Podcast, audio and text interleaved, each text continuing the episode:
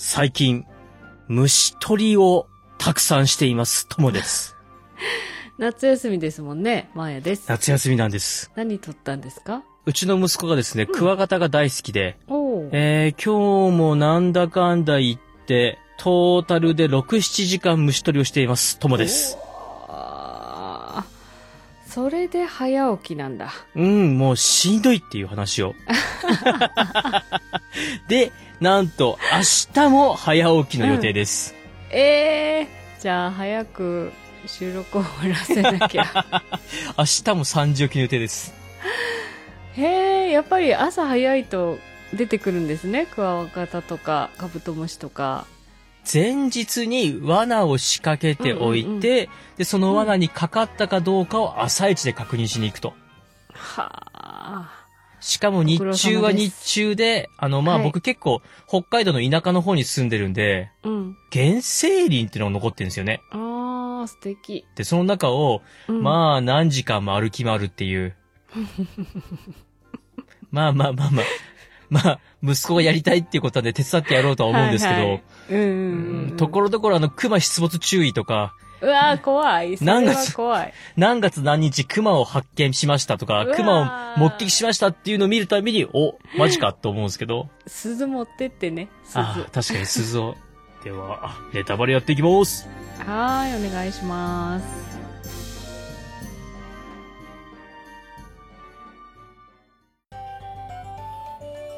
三国だが。今週のネタバレです。うん今週は、はい。なんと私の大好きな関陽さんが出てきました。おー、かよさん。はい。この関陽さん、はい。地味なキャラクターなんですが、うん。実はこの人がいないと、うん。三国志自体が成り立っていません。おー、結構すごい人だ。結構すごい人です。うん。今、三国の曹操は、まあ、ある程度大きい国。はい。で、孫作、孫権たちも、まあ、ある程度5っていう大きい国なんですけども、これじゃはい天下二分なんですよ。うん。三国志なので三つ目の国、はい。劉備グループが作るときに大活躍したのが関陽さんです。うーん。そして、本日のネタバレではこの関陽さんの、はい。その大活躍は触れません。うん。うん、うん、うん。はい。はい。まあ、出てくるんだよね、これからね。そうで。す。これ私の独断と偏見で、関陽さんは多分3回、4回ぐらいネタバレすると思います。ああ、はい、はい。なんせ好きなもんで、なんせ好きなもんでわ。かりました。はいわかりました。なので今日はまず関陽さんの、まあ、前半というか、関陽さんその1と思っていてください。その1。はい、了解です。はい。劉備グループ、うん。関羽張飛をはじめ、はい。今回出てきた趙雲とか、うんうんそういった名だたる人たち、はい。この後諸葛亮孔明とか、うん。そういったまあ軍師タイプも出てくるんですけども、はい。この劉備グループの中で地味なのに活躍した人として関陽さんがいます。この関陽さん、劉備と同じ地域の出身で、うん。お友達歴としてはおそらく一番長いです。うん。結構早い段階から、この頃にはもういるんですよね、みたいな話をトークしてたからね。そうです、そうです。もうずーっと一緒にいて、例えば黄金族と一緒に戦ったり、うんうん。呂布に追い払われて逃げ出したりとか、そういう観南真空を共に過ごしているんですけども、あんまりパッとした活躍がないので、名前が出てこなかった人、それが関陽さんです。はい。はい。もう、関羽長飛あたりはすぐ名前出たけども、うん関陽さんはやっと出てきました。はい。ただ、関陽さんがいないと三国志が成立しなかったというのも、はい。これ、後々劉備がですね、うん。広大な中国の南西部の奥の方をですね、はい。奪い取って蜀という国を作るときに、はい。この地域をもともと治めてた人を丸く治めて奪い取ることに成功したのが関陽さんです。丸く収め。はい。これがすごいところで、はい張飛は武力、諸葛亮は頭がいいみたいな感じだったんですけど、関陽さん、うん。外交官として活躍した人なんですよ。なので、この人が後々、その外交力で、劉備を三国の一つの主にまでのし上げます。まあそれはまた後々おいおい語っていきますので。はい。で、この関陽さん、実は、なんと、漢のうん。皇帝、まあですから、竜家ですよ、竜家はい。の子孫です。うん。じゃあ、遠い親戚？劉備と。劉備は、自称子孫。自称のままなのね。劉備は一応、僕は流れ組んでますって言ってますけども、うん。うんうん自称なんで怪しいじゃないですか。ああ、まあでもなんか皇帝とはい。繋がってる系譜とかあっはい、たじゃん。はい。今、劉公祝って呼ばれてますけども、はいはいあくまで自称でスタートなんで、ちょっと怪しいな感があるじゃないですかう。んに比べると、うん。関陽さんの方がよっぽど本物っぽいねっていうとこにいます。た、だ、関陽さんも、まあ、流れ流れてなので、うん、まあ、うーん、本物っぽいけどもどうなのかなっていう流れなんですけども、うん五冠ができた時の皇帝陛下、劉州って言うんですけども、はい。劉州さんの腹心の一人、光順さんうん。という人の子孫だよと言っていまして、この光順さんは、うん。ちゃんと漢の皇帝の流れを組んでますっていうのが分かってますので、うんこの光順さんまでははっきりしてて、その後、関陽に流れてきてるってとこなんですよ。うんここで気になるのが、光順さんの子孫だったら、関陽じゃなくて、光陽さんですよね。。うんうんこれが、この劉備のいたあたりは、どうも田舎だったらしく、うん。うん。どうもちょっとなまったっぽいんですよ。で、なまってるうちに、なんかこううんそのなまりというか発音とかを直すのも面倒になって、うん。こうなんだけども、まあいいよ、噛んでって。じゃあ関陽って名乗るねっていう風になったみたいなんですよね。まあ日本でもありますよね。その明治より前の人とかだと、はいはい名前が結構あ変わったりとか、呼び方とか漢字が変わったりとうんうんうんかね。そうですね、うんちょっとずつ変わるっていうのはあるので、うん。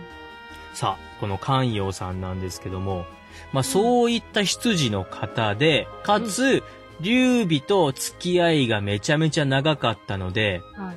劉備グループの中では、なんとも不思議なポジションでした。うん。劉備グループの中で一番偉いわけではないんだけども、うん。劉備にすごく可愛がられているので、例えば諸葛亮孔明とお話しするときなんかは、うん。関陽は偉そうに寝っ転がりながら話を聞いたそうです。うーん。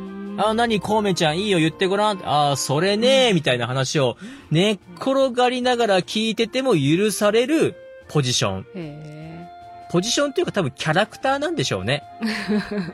え。ですようんね、多分ねって。まあ、はいでも、孔明ってすごい若いんですよね。そうですね、孔明は若いです。ねはい。うんうんうんあ、でもそんな感じで関羽や張飛とも接してます。うーん、本当に幼馴染ポジション。そうです、そうです。はい。もう本当に昔からいる、古くからいるんだけどあんまり活躍しないんだけども、とりあえず害もないし、まあまあまあまあ、いや、言い方よ。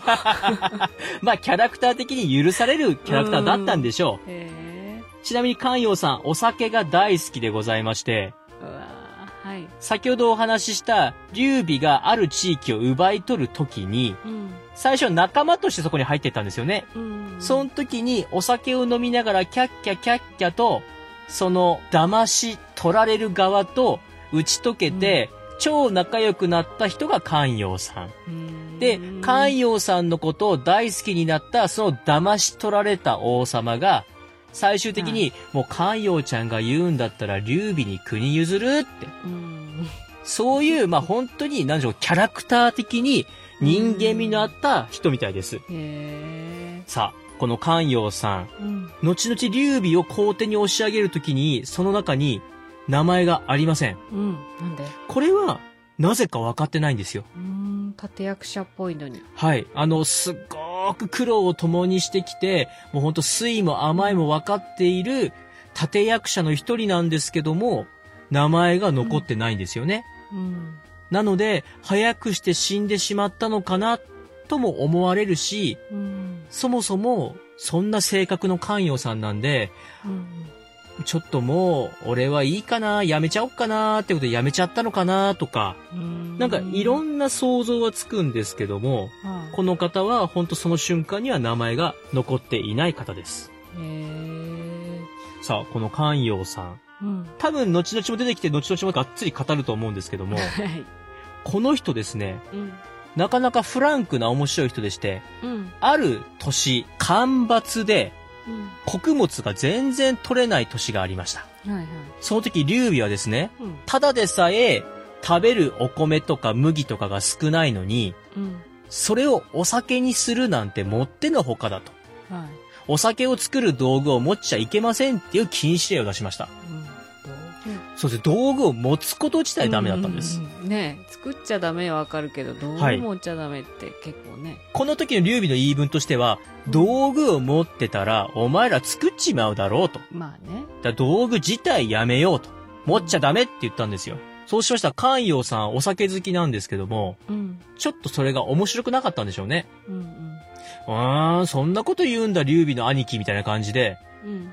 劉備と一緒に歩いてる時に、あ、劉備の兄貴と、見てください、あそこの男女二人組、捕まえましょうと。うん。で、劉備がですね、なんで捕まえるんだいって聞くと、あいつらこれから多分いかがわしい行為やりますよと。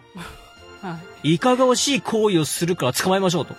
うん。で、劉備はですね、いやいやいやいやいやいや、そんなね、そんな捕まえちゃダメだよと。うんそんな、いかがわしい行為するかどうかわからないじゃないって言うと、うん関陽は、いやいや、あの男女は、いかがわしいことをする道具を持ってるじゃないですか、と。まあ、ここで、劉備がはっと気づきまして、もう分かったよ、関陽と。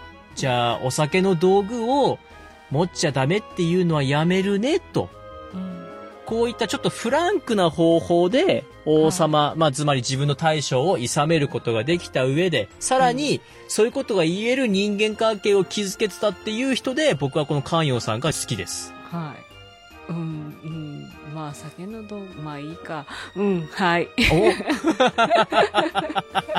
まあまあまあまあまあまあ。まあちょっとですね、そういう、まあうんエピソードが残ってる人なんですけれども。白い人なんでしょうね。そうです。うん面白い人です。はい。はっきり言って、戦争ではほぼ活躍しません。ん。はい。でも、ただちょいちょい出てきますので。いいと思いますよね。こう、ムードメーカーというか、その場をちょっと、そうです、そうね、和ませてくれるような人って、どんな戦の場面でもいるといいなって思うからね。うん、うん、うん。和んでいいでしょうねいや、本当その通りですね。うん和んでいいでうす。ん。ああ、でも実際戦場ではですね、えーっと、逃げ惑って誰かに助けられたとか、そういうエピソードがこれからいっぱい出てきますので、楽しみにしてください。えー本日のネタバレは以上でございます。はーい。じゃあ、その2、その3、続くのを楽しみにしてます。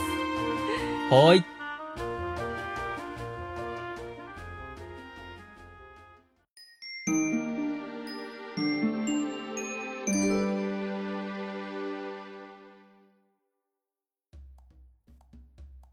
エンディングです。今回ははい僕の大好きな寛容について触れていきました。はい。海洋さん。まあね、僕この人大好きなんですわ。うん。多分、うん 多分僕と似たタイプの人だと思うんですよね。うん、なんかね、話聞いててそんな気がした。感情移入ができるんだろうなって思った。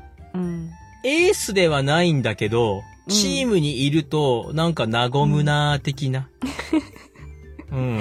おっ仕事できるわけじゃないんだけど、いないと変な感じするなー的な。まあ、でも、大事はい大事、そういう人。そうそう、そういう人もいます。うんそういう人も大事だと思います。はい。うんうんうんうん。さあ、そんな寛容なり、僕なりに対する、あの、励ましのメッセージをお待ちしております。メールアドレスお願いします。なんで励まさなきゃいけないの？いや、仕事できないのバレたでしょ？仕事できなくてもいいじゃないっていう励ましのメッセージをお待ちしております。よろしくお願いします。はい。では、まずは Gmail です。数字で359、アルファベットで DAGA、三国だが、アットマーク Gmail.com。エピソードの概要欄にお名前だけで送れるメールフォームもございます。また、ツイッターをされている方は DM でもお待ちしております。感想は、ハッシュタグ、三国だが、三国を漢字、だがをひらがなでつけてつぶやいてください。マーヤにも励ましをお願いします。入れてきた。挟み込んできた。そうですね。もう皆さんからの温かいメッセージをお待ちしております。はいもう。ね、褒められたいよね、いろいろね。ねほんとっすわ。もう褒められてなんぼ。うん。まあ、まあまあまあまあ、そんなね、褒められてなんぼですけども、えー褒められて育っていた孫作が、はい。次回、お、大変なことになります。次回、あらすじはですね、はい。浮き津仙人、うん。孫権立つ、お霹靂者の3つに触れていきます。はい。孫権が出てくるってことは、あ、ドキドキする。そうですね。はい。5の大事な場面でございますので、うん皆様一緒に読んでいきましょはい。う。では、また日曜日にお会いしましょう。